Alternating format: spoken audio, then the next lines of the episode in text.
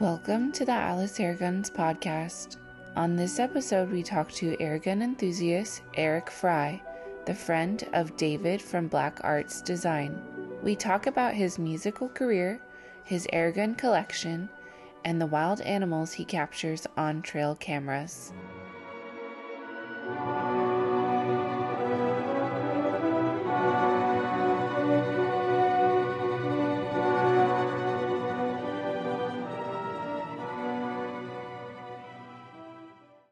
So I wanted to record with you because David mentioned you a few times and you sound like a interesting cat. So I thought, why not ask him on, you know?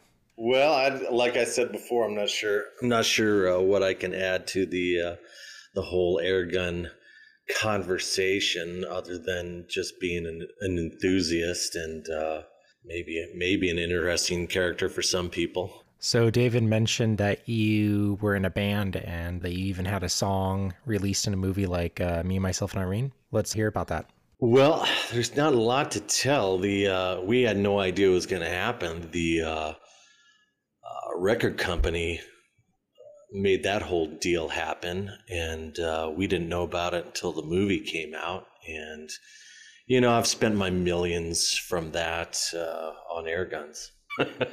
no, I actually, actually, I, I didn't see one red cent from the whole deal. Oh man. Yeah, the record company made money, and they're we'll and the, the you know the movie. We'll get you on the back end. We'll get you on the points later.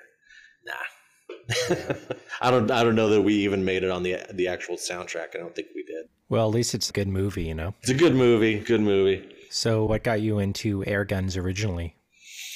You know, geez, years and years ago, I was in the firearms industry. And I, actually, I shouldn't even go back before that. When I was a kid growing up, my twin brother and I, and the kids in the neighborhood, we all had, you know, pneumatic pump up air rifles. You know, everybody else had little daisies and things like that. And my dad, you know, my family comes from a long line of target shooters and competition shooters and stuff like that. So we had the old uh, uh, Benjamin Sheridans and uh, you know the, the 20 cal ones and they were so much better than what my friends had and he had put on williams peep sights on all of them and you know so we we shot better than everybody else. So that that was really my introduction to them and to you know as far as quality air guns compared to what other people were shooting around me that was where it started and then you know fast forward a, a few decades and, and there i am in the uh, the firearms industry.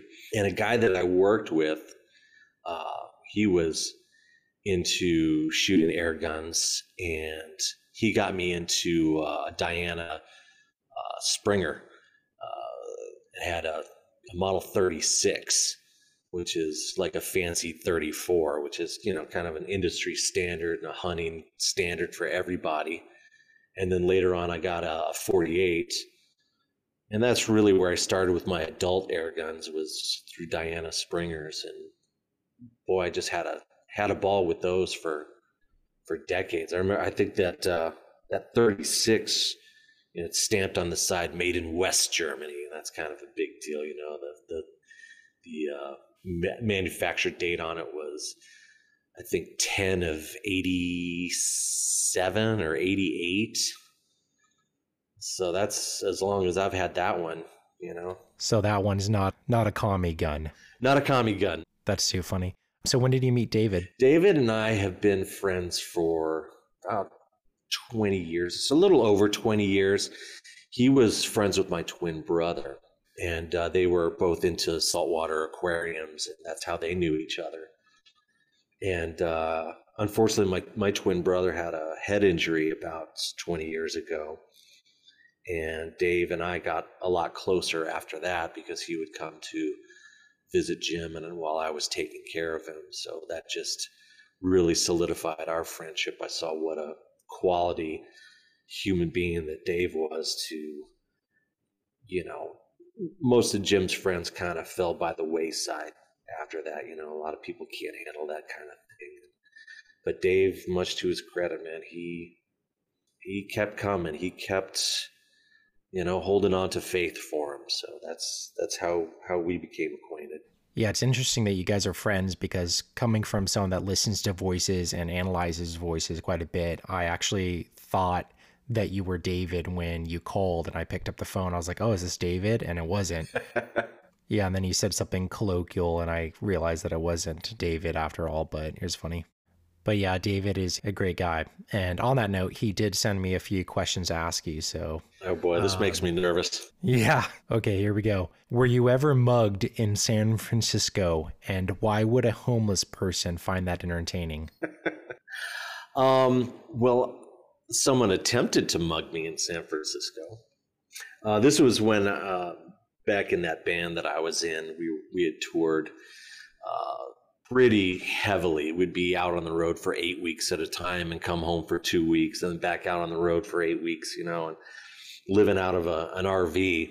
So that's your home, you know, for a long time. And all these guys are your brothers in arms. And, you know, me being the you know, coming from a, a shooting background and a self defense background and all that, I uh, carried a gun with me, and I had it usually in my back pocket. And you know, it's you know, I'm I'm not sure what the statutes of limitations in is on this, but California tends to frown on on things like that. Uh, we were in San Francisco setting up to uh, play with uh, Lee Rocker from the Stray Cats. We were opening for him at this club, and we were there for sound check and load in and whatnot. And everybody else was inside the the club, and I was, for whatever reason, had gone out to the RV and locking things up and climbing outside of the the passenger door. I get out there and there's some guy standing there like blocking me in and I turn around, there he is. I'm eye to eye with him, and he says, uh, he looks at me and looks at the RV, and he goes, "Hey, nice, nice RV." And I say, uh, "Hey, thanks." And he says, "You, uh, you from out of town?" And I said, "Yeah, I'm from Arizona." And he goes, "Huh? Give me your wallet." and it was like he was like going down this checklist, and uh, I, I couldn't believe what he said. I was, I was how what? What did you say? And he said, I said, give me your wallet. And I looked down at his hands and he didn't have anything in his hands to rob me with. So I reached into my back pocket and I pulled the pistol out and I said, uh, You mean this wallet? And he looks down at, at my hands, at the pistol, and he looks back at me and he just turns around on his heels and walks down the street. And there was this bum who had been, uh, I don't know if we can even call him bums anymore. He was a homeless guy he was sitting on the sidewalk up against the club wall there, and uh, the security guy for the club they were talking. They watched this whole thing happen, and the uh, the homeless guy he gets he just thought that was the most hysterical thing he'd ever seen. He gets up cackling, just so loud, following this guy down the street, and he's right on his heels, and he he's yelling at the guy, "You don't fuck with Arizona." So, so that was my that was my mugging in uh, San Francisco. Yeah, you don't bring a open palm to a gunfight. exactly. Yeah, I uh, lived in San Francisco for five years. I went to school there, and yeah, I went there for school, but I absolutely hated it. It was the worst five years of my life, and there's just no good kosher schools in California. Oh. Not one unless you're talking about like Biola or something. Yeah. But yeah, I ended up going to San Francisco State because I had this friend that pleaded with me to go to San Francisco State. And I said, you know, I have all these other universities lined up. They're full sunshine and surfing. And I was kind of set my heart on going to one of these other universities, but he convinced me. He's like, you got to come here. It's a great department and all that. Are you sure he was a friend? Oh, exactly. Now get this, like, so two weeks later after me showing up and all, he totally bills and leaves me in San Francisco. And so for five years, I lived in this really crappy city. It was just crazy, but people get robbed there all the time. So I'm not surprised to hear your story at all. Tenderloin, people get robbed there all the time. It's only a couple blocks from downtown. People that are not city people walk over there and just get robbed very casually. That is funny. You know, the, to add to that, while we were uh, staying in San, we were staying outside of San Francisco, up in the hills, and I forget it, uh, the lady that whose uh, apartment she loaned to us while she was out of town. Uh, she gave us the key, uh, and we roll up there after playing the gig, and we had uh, a two or three night stand there in San Francisco, playing different clubs. Excuse me, and uh, we get to the apartment, and the there's a note inside that says, "Please leave the back door open. My cat got out, and I want to leave it open in case she comes back. And please leave food out for her." So we're like, "Okay, we can do that."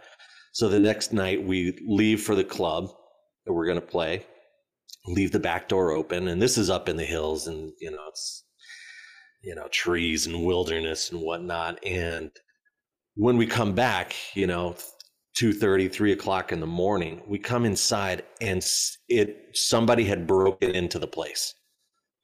Every drawer was open and emptied. Every cabinet kitchen cabinet open everything out on the floor.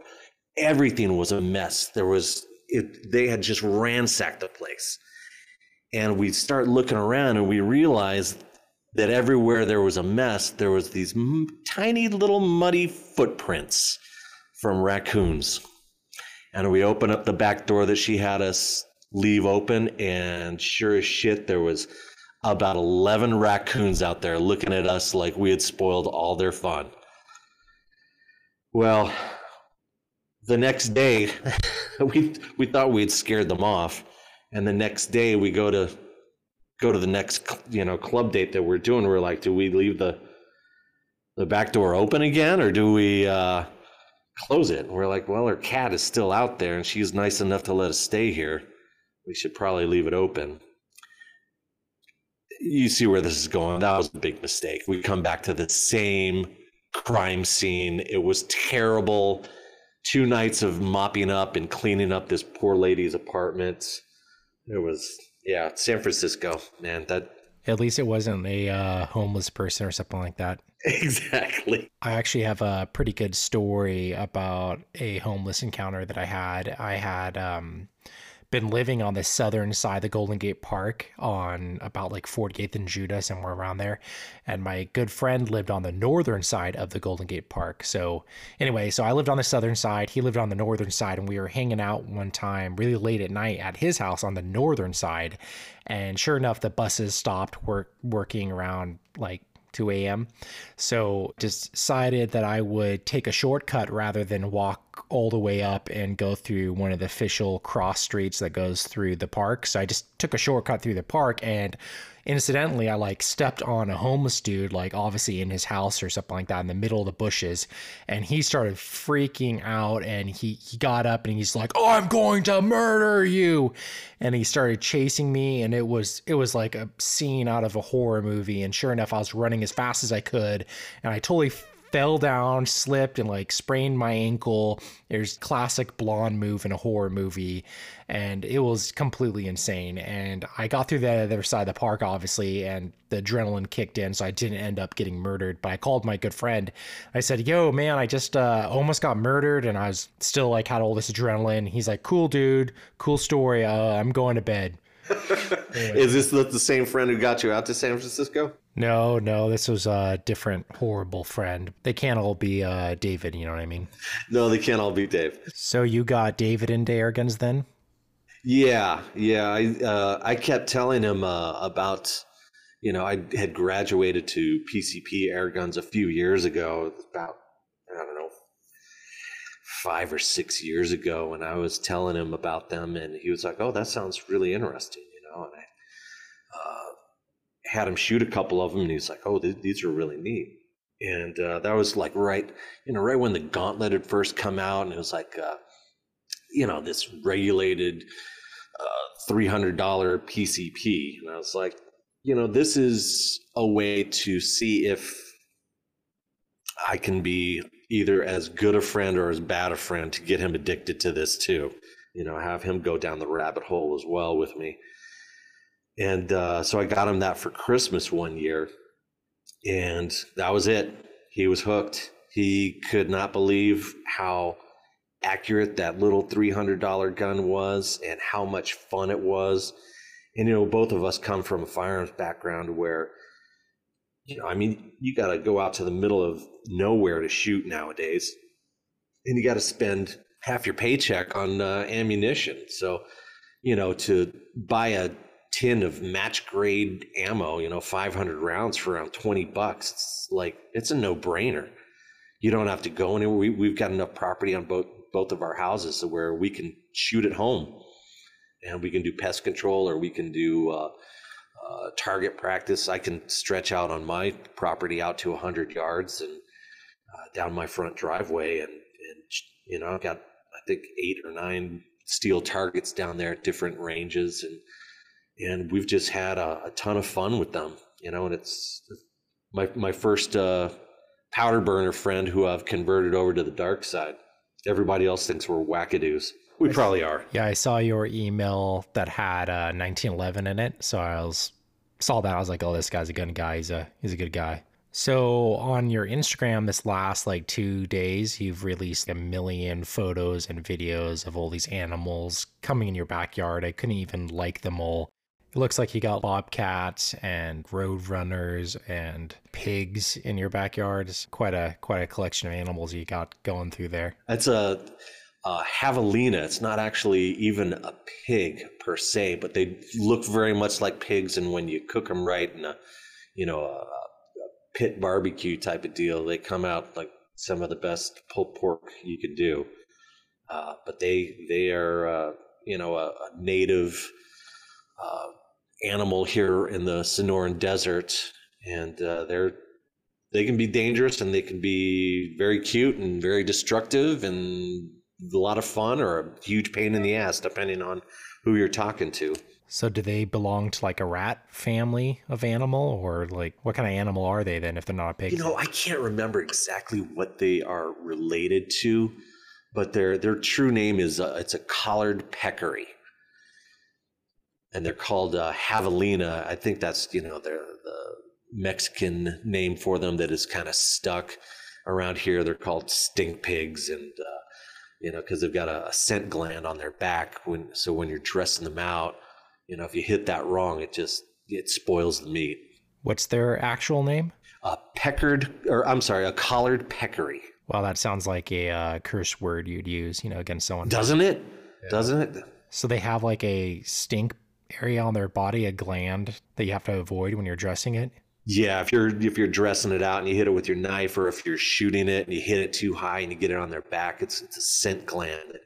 It's uh, it can it can be a real problem if you're hunting them for the meat. So, what makes them uh, dangerous?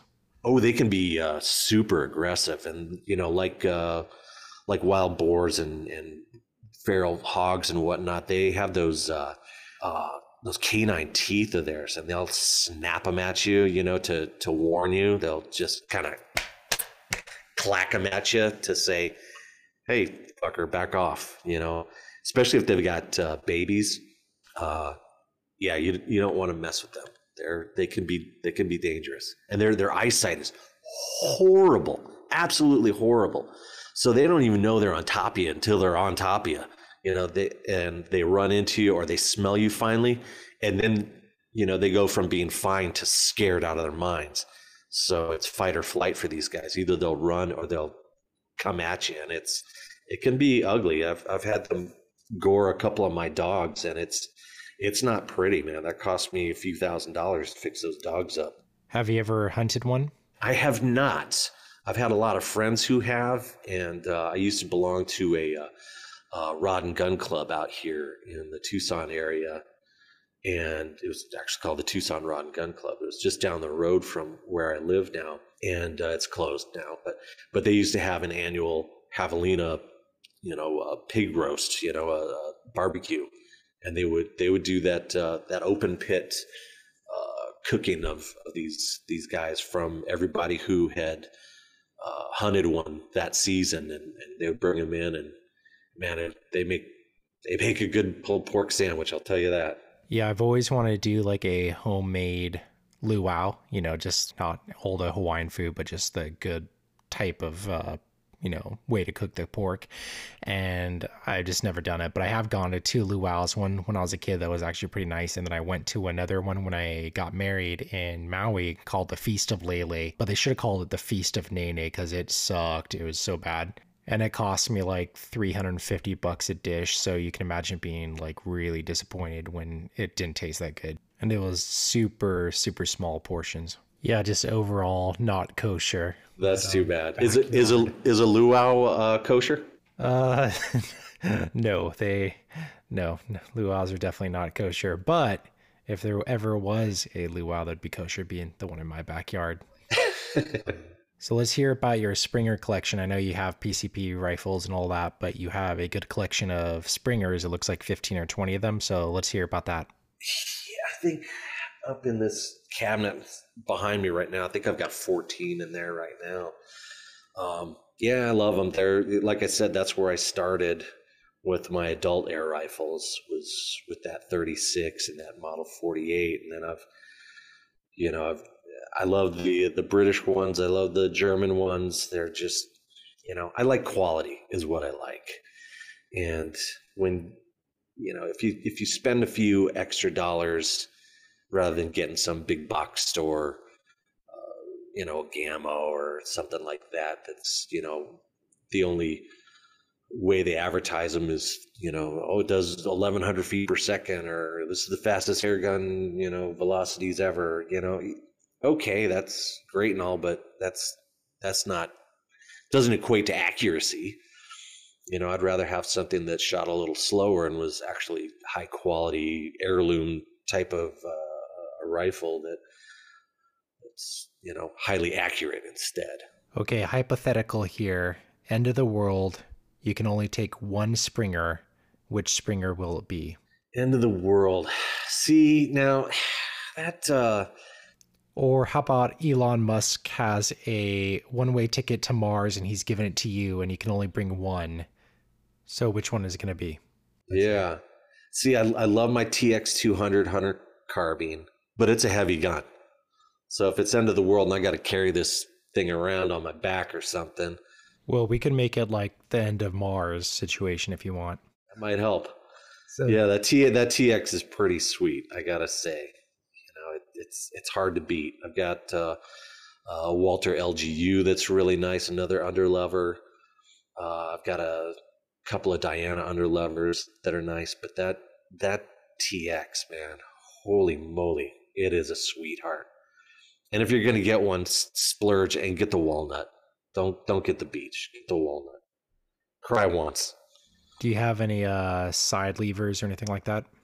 Yeah, that uh, Model 48, that second uh, one that the Diana 48, that's a side lever. And man, that thing is, uh, that's a workhorse. I've been shooting that thing. I've never had to replace a seal on that since, I think I've had that since, I'm going to say 89 or so, maybe 90. I've never had to replace a thing on that. So I see about every possible gun in your collection that I can think of, especially high end air guns. Let's talk about that a little bit. Let's start with uh, American Air Arms because I see that you have one of those. What's your experience been like?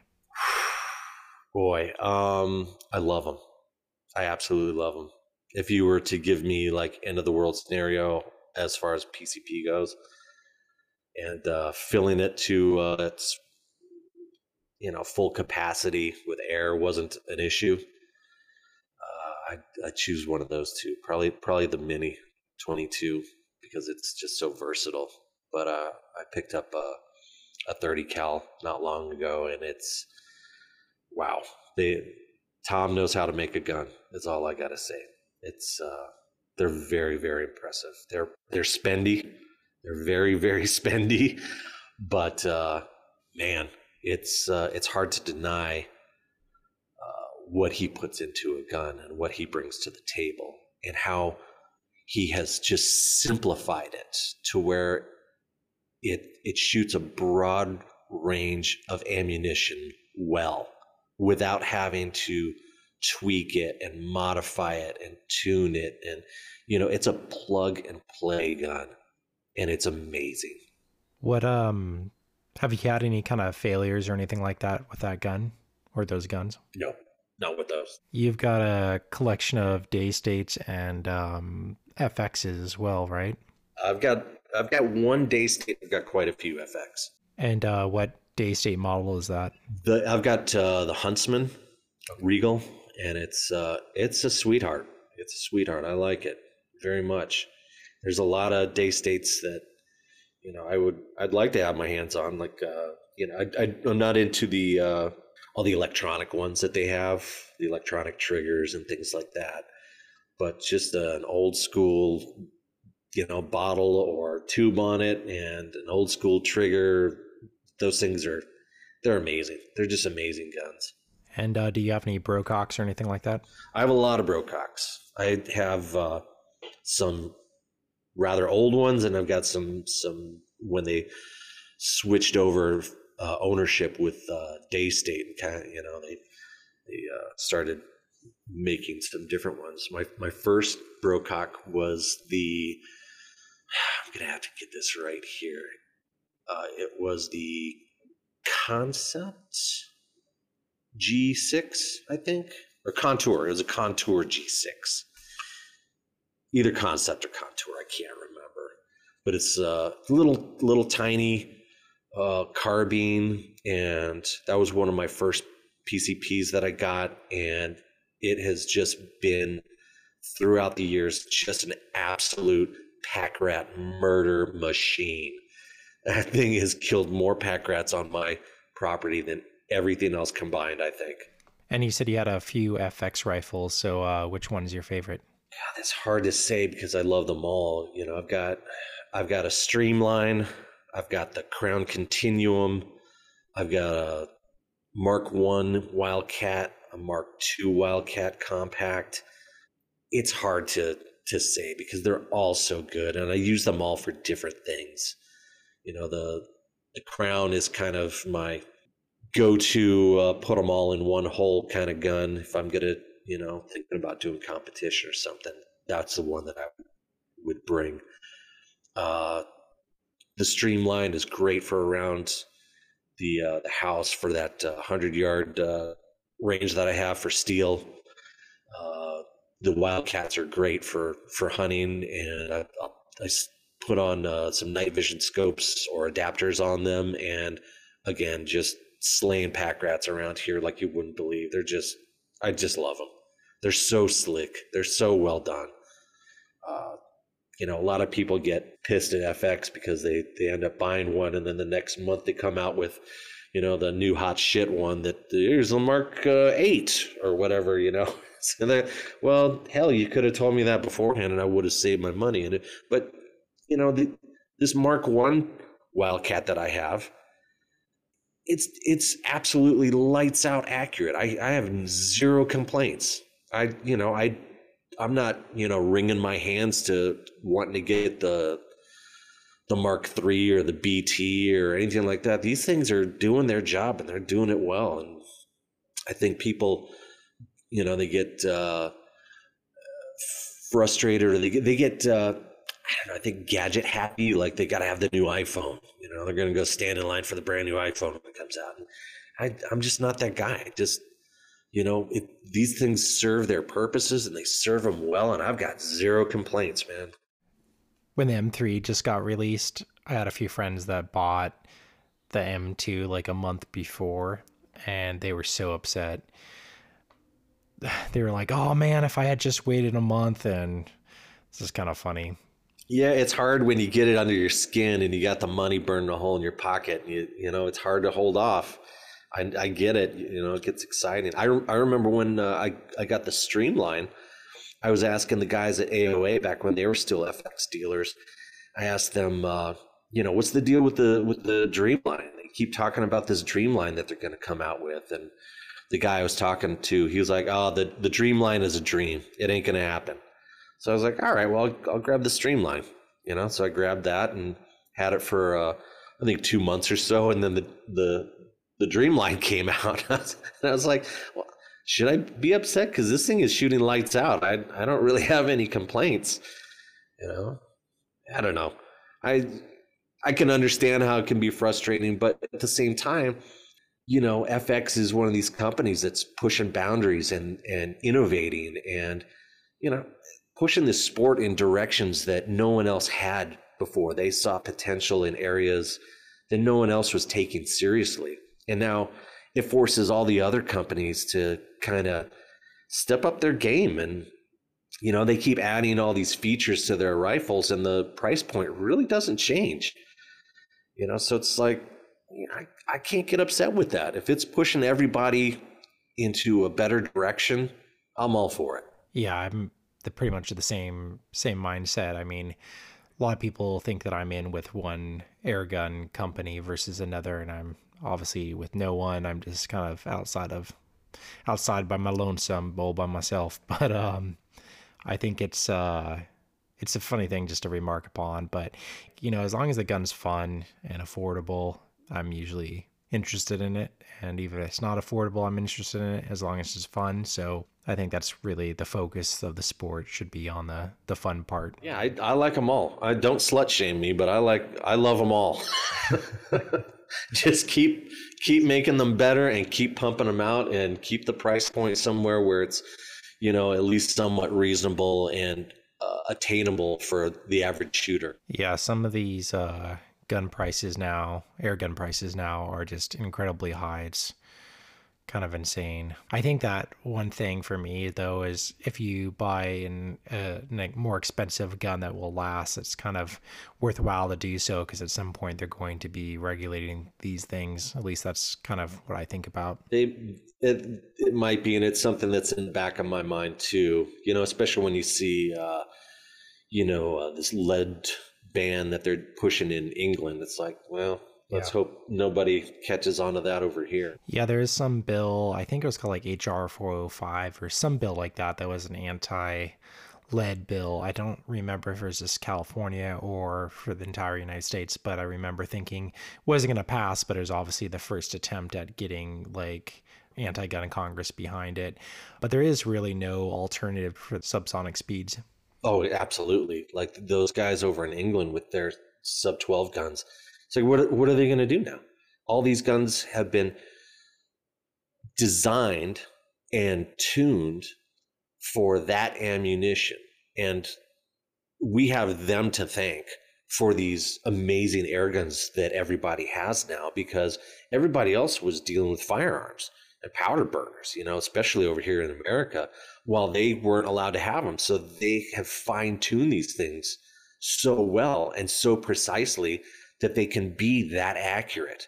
And now you take away the one thing that makes them as accurate as they are, which is, you know, quality lead ammunition.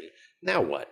Now what are these guys going to do with their collections? Now, now what do you, you know, what are you going to do for pest control? And, you know, it's just, and hunting, small game hunting for them over there. It's, it's, it's a, a, a tradition that goes back centuries you know, you know, the going out and grabbing some rabbits and throwing them in the pot, you know, to to get you through the week without having to spend money at the grocery store. You know, to take that away from them is just disgraceful and sinful, if you ask me. You know, all this stuff comes from the ground anyway. It all comes from the ground.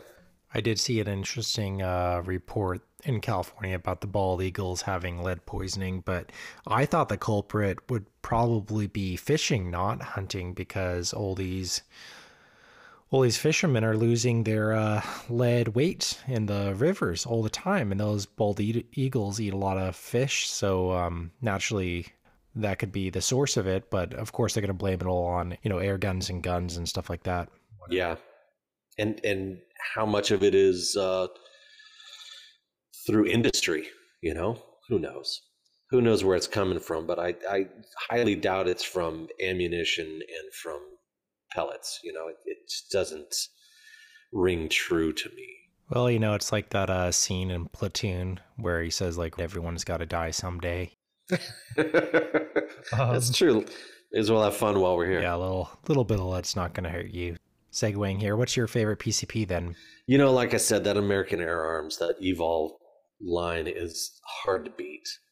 Like I said, it, it's just it, he's got he's got it like this magic touch to them to where they will shoot pellets and slugs equally well if you find the right weight. And it's they're they're just amazingly well built. The quality control is it's all in house, you know, except for a, a few parts He does it all himself. And so when you have somebody who's that vested in it and, and keeping the the quality high and keeping the gun as simple as possible, it, it makes such a huge difference for the end product. And for you know to be able to, just go to my safe and and pull it out and go out and you know either throw some lead down range at some targets or to take some some pest animals on my property it's just a no-brainer i don't i don't have to think about anything it's just it's ready to roll yeah i was uh, lucky enough to be able to shoot one as a like a, at the demo stage at the last EBR, and when I held it, I was like, "Wow, this thing is this thing's like a real firearm." You know what I mean? Feels like one. Exactly, it's solid. You shake, you shake it, doesn't make a noise. Yeah, you don't you don't get that often with air guns. Maybe like one out of a hundred. Yeah, yeah. You know, I, lo- I love my uh, my FX Crown and the ability to tune it and change calibers and you know go from a, a pellet liner to a slug liner and all this but at the same time it's like you know I'm, I'm busy man i work like 10 11 hour days and my weekends i, I want to spend with my wife and you know i got my my twin brother that i take care of too and it's just you know that eats up a lot of time. And you know when i can either have you know spend my day tuning a gun to get it right for one you know specific ammo or i can grab you know an evol or you know my edgun leshy and just go out and start shoot shooting and you know i know what i'm going to do it's it's a no-brainer do you have the leshy 2 or the leshy classic leshy classic the leshy 2 looks fun but it it kind of lost me in a way because uh, it just got to be more and more and more, if you know what I mean, with the semi-auto and then the extra tanks and the this and the that, and you can put the rails on it, and, and that's great for a lot of people, and they want that. I don't need semi-auto. You know, if I'm shooting pests, hopefully I, all I need is the one. All those accessories too are really really expensive for the Leshy and the Leshy 2. And and again, you know, it, they're all quality, and you know, you buy quality once, you cry once. If you buy some piece of shit. And, you know, you're going to always be messing with it and trying to get it to to do what it was supposed to do. And it doesn't ever meet your expectations. So so I get that, you know, they're expensive and the parts are expensive, the accessories are expensive. I get it. And you buy it once and there you go. There's your dream gun and you're off to the races. But for me, the thing about the Leshy that really romanced me was its simplicity, the way it broke down in half. You know, you could fold it and throw it in a backpack, and you could change calibers on the fly. It was just the simplicity of it. Again, like the like the Evol, the simplicity and the the build quality. It's built like a tank. You know, it's a field gun. You can take it out. You don't have to baby it. It's ready to roll at a moment's notice. So, um, are you doing any competing or have you done any in the past? I would like to. Um, I used to compete in firearms and I miss it to a certain extent. To a certain extent, not doing it kind of frees me up to do other stuff. But, you know, I've always had that that background. My my family has been competitive shooters for generations. My older brothers went to Camp Perry and, and medaled at the nationals when I was, you know, I think before I was born. Uh, they're they're much older than me, by the way. My, my twin brother and I, I think, were uh, were a mistake or a surprise, I should say. Maybe depending on what day it was, you asked my parents, it was either a surprise or a mistake. So aside from just the higher end guns, you also have some entry level guns. You you obviously got David into the sport with like a gauntlet, right? And you have a gauntlet yourself too. I do. I, I you know, I don't really shoot that one very much. It kind of sits around. But the uh, I I also got the uh, the uh, Avenger, the Air Venturi Avenger, and and what a what a smoking deal when that came out. You know, three hundred bucks, side lever, regulated. Uh, it was just you know, a really, really cool gun. The only problem with it was the the stock on it was so flimsy that you know, depending on how you held it or what position you were in, either standing or kneeling or or uh, prone or leaning against something, it would change your point of impact. And that was, you know, one of the reasons that uh, Dave took that one on to to to fix that with his uh, barrel band design and to to remove the stock from the equation, as it were. It just totally divorces any movement from the stock to the barrel, and it, you know, I mean, the guy's a, a mad scientist and a genius. He uh, he downplays it a lot. He says he's he's not very smart. He's just the most persistent guy in the room. He's smart. He's a he he's a smart guy. Yeah, at a shot show, it was uh, very revealing on just his intelligence because you'd he'd find like really remarkable stuff just on the corner of his eye kind of stuff he'd just gravitate to it like especially with ar platforms you'd see some like really cool graphite made stuff and some of it too was really boring for me like he'd be like oh man this is the coolest thing ever and like i would look at him like okay that's like a clump of metal that uh, was made with additive manufacturing but still to me it was uh you know a clump of metal. Yeah he comes from an engineer slash designer uh, mentality you know, he he sees when people come up with a cool design and a clean execution, and that's what he really respects. Are you going to uh, RMAC or EBR this year? I think we're probably going to go to both. I know we're going to RMAC. We'll probably be going to ER because it's right up the road from us. Last year we we didn't even get a hotel or anything. We just drove up every single day. So you're only like 20 or 30 minutes away or something like that? Yeah, we're about an hour, hour 20, something like that. But it's, you know, it's not that bad.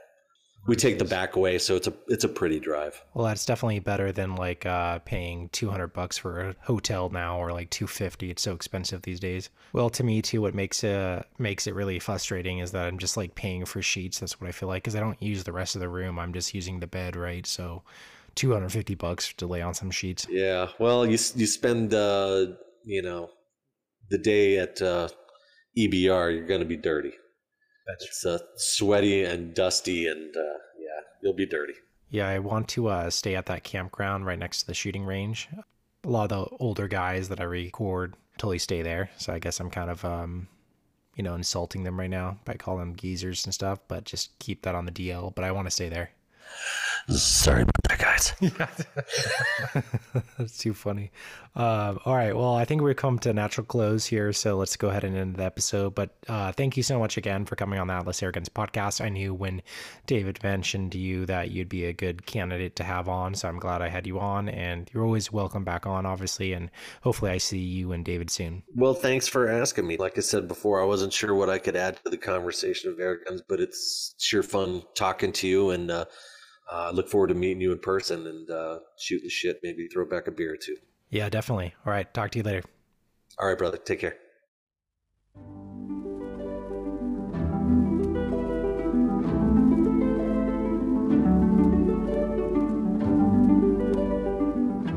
Thanks for listening to another episode of the Atlas Airguns podcast. Make sure to like with a five star rating, share, and subscribe. Have a question? Email atlasairguns at gmail.com.